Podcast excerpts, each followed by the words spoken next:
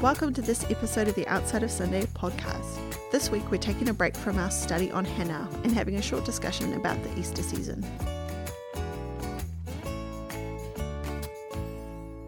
So, it's Easter on Friday, and in terms of holiday seasons like Easter, New Year, Christmas, out of those, Easter is definitely the biggest deal for me even out of Christmas, if I was, you know, like choosing between Christmas and Easter, Easter is definitely my, as a Christian, it's my big holiday that I think is the most important because if you think about it, if Jesus had been born, that's amazing and that's awesome and that's a gift of God. But if Jesus hadn't died on the cross, which we remember on Good Friday, and if he hadn't resurrected on Easter Sunday, then there would be no Christianity at all. So that's why for me, Easter is like a massive deal. And so in my family, I'm trying to make everyone else get on board with Easter being a bit of a bigger deal because I feel like Christmas is all the show and it's such a big deal, obviously, secularly, secularly, if, if that's even the right word. I mean, like for non Christians, Christmas is a big deal for them. And Christmas is a big deal for Christians too. But I just feel like, come on, Easter for Christians anyway. Easter is the biggest deal. And so I'm trying to like level it up a bit so that Easter's kind of on par, at least with Christmas.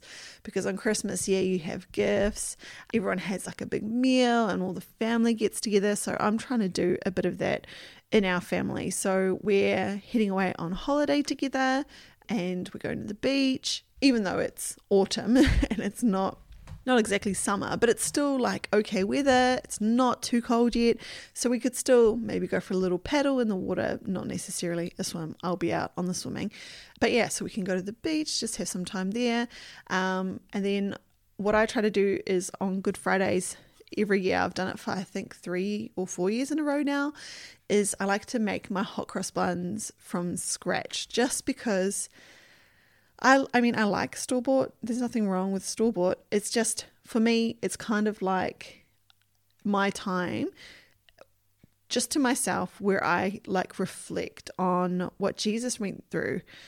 I suppose it's because, you know, Good Friday is the day where we remember, you know, Jesus was um, arrested and beaten and whipped and and then crucified. And so for me when i'm like kneading the dough and rolling it out i'm kind of thinking about like what happened to jesus. As i'm manhandling these hot cross buns i'm kind of remembering and thanking jesus for you know for what he went through. So that's like my little private moment that i have while everyone else is doing other things.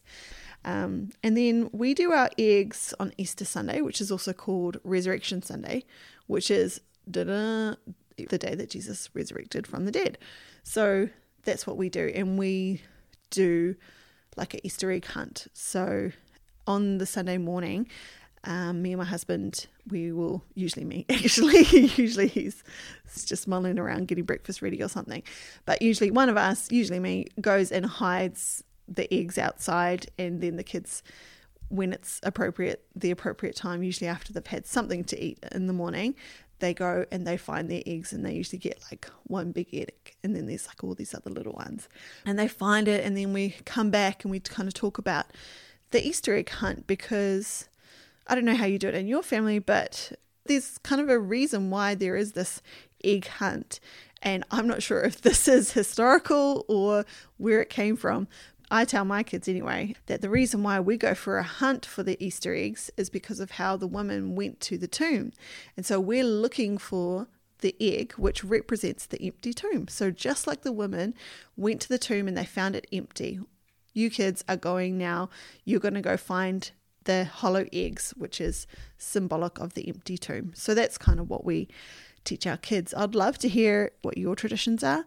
So feel free to send me a message or a comment and let me know like what are your traditions because I'm all up for traditions and I think anything that adds to uh, the specialness and like creating memories and memories that reflect the meaning of Easter is, is awesome. So we do that in the morning and then we try and space out how much chocolate the kids eat And then this year we're going to have a big meal.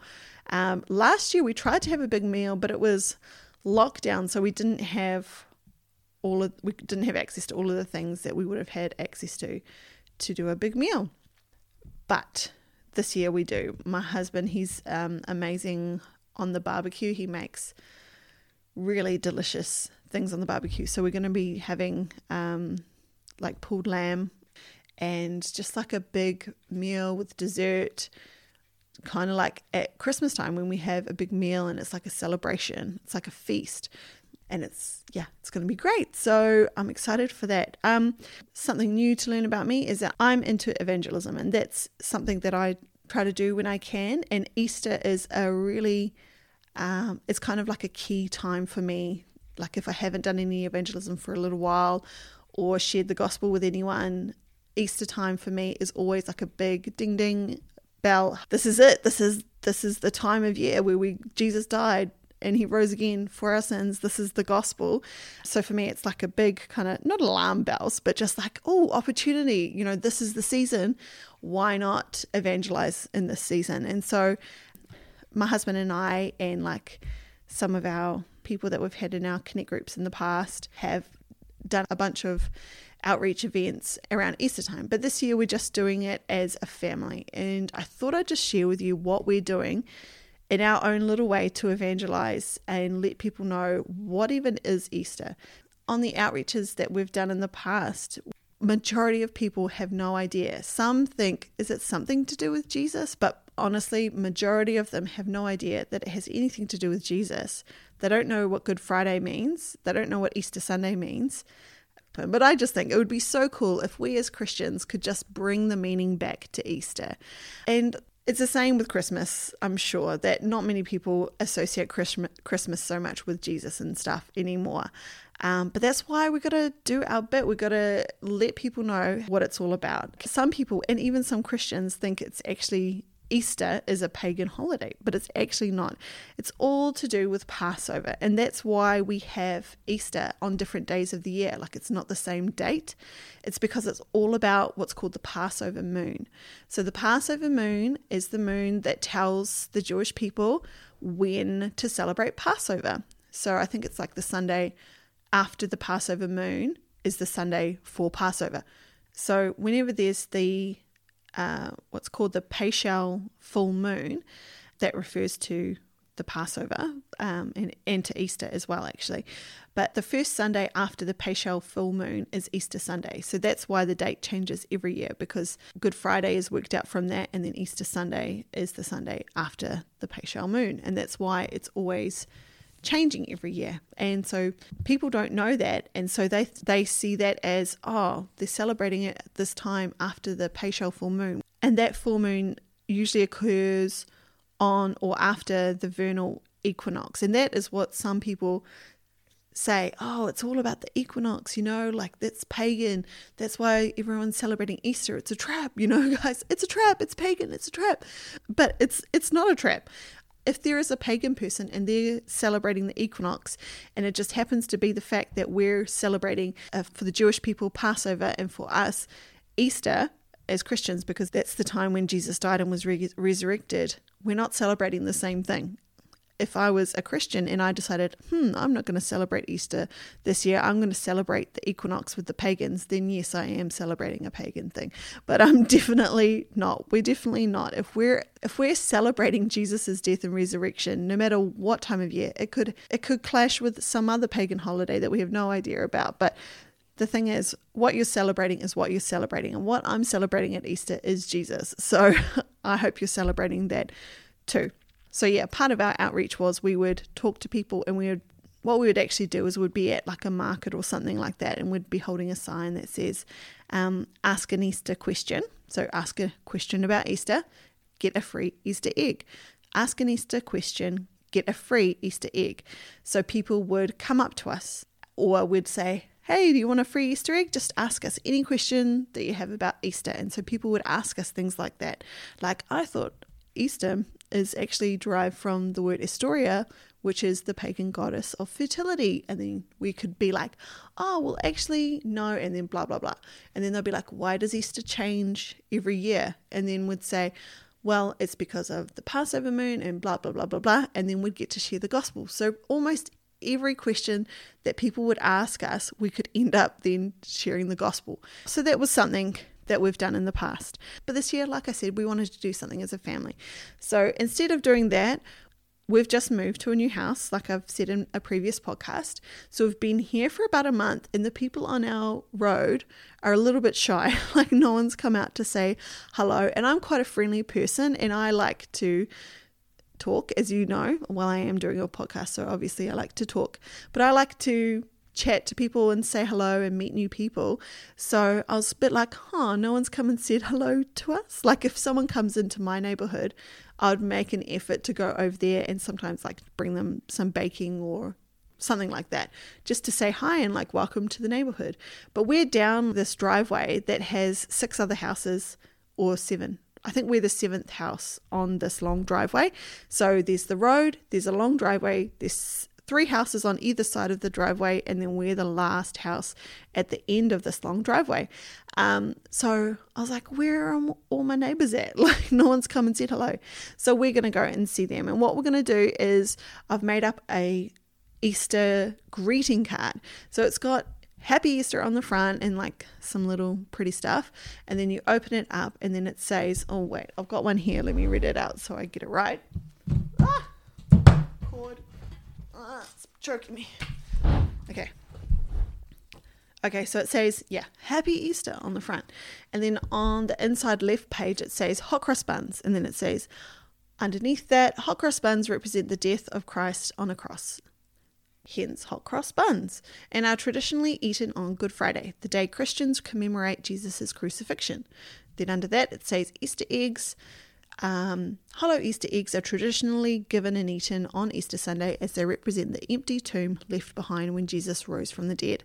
And then there's like a blank page where I've written on it, Hi neighbor, blah, blah, blah, blah, blah. Hope you have a happy Easter from your neighbors down the bottom of the drive. Um, and then all of our family names, including the dog's name.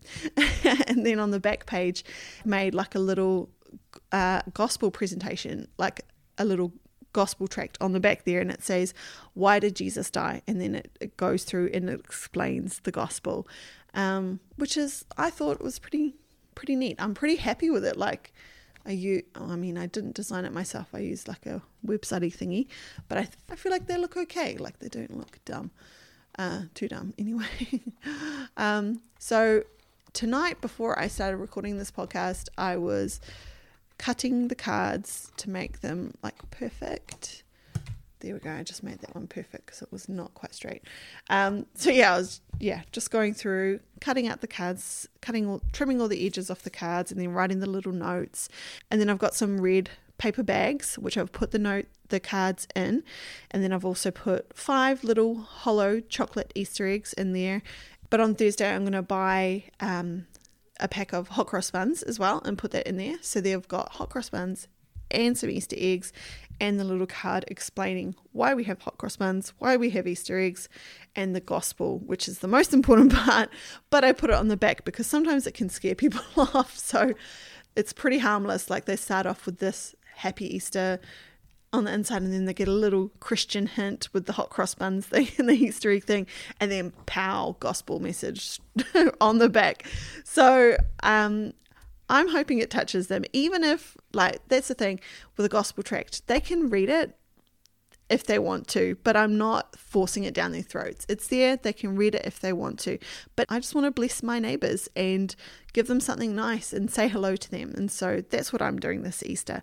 So if you want to do something like that, I will put the link to the little card that I've made on my Facebook and on my Instagram so that you can download it and you can do it too if you want to. I know it's probably a little bit short notice, so so it might be a bit rush rush if you wanted to do that yourself, but you know what? Sometimes a little effort is worth it. And especially, like I said, at Easter time, I think it's so good just to let people know what Easter is actually all about.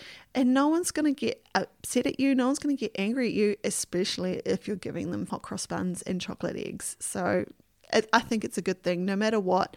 And yeah, so me and the kids are going to just walk around the neighborhood and knock on the doors. And if they're not home, I'll just leave it on the door handle. But if they are home, it would be great to we'll have a little chat and say hi. So I'm really looking forward to doing that actually. But yeah, so that's my little spiel on Easter. And that is pretty much the podcast for today. I know it's really short, it's kind of a bit informal and not so study ish like normal.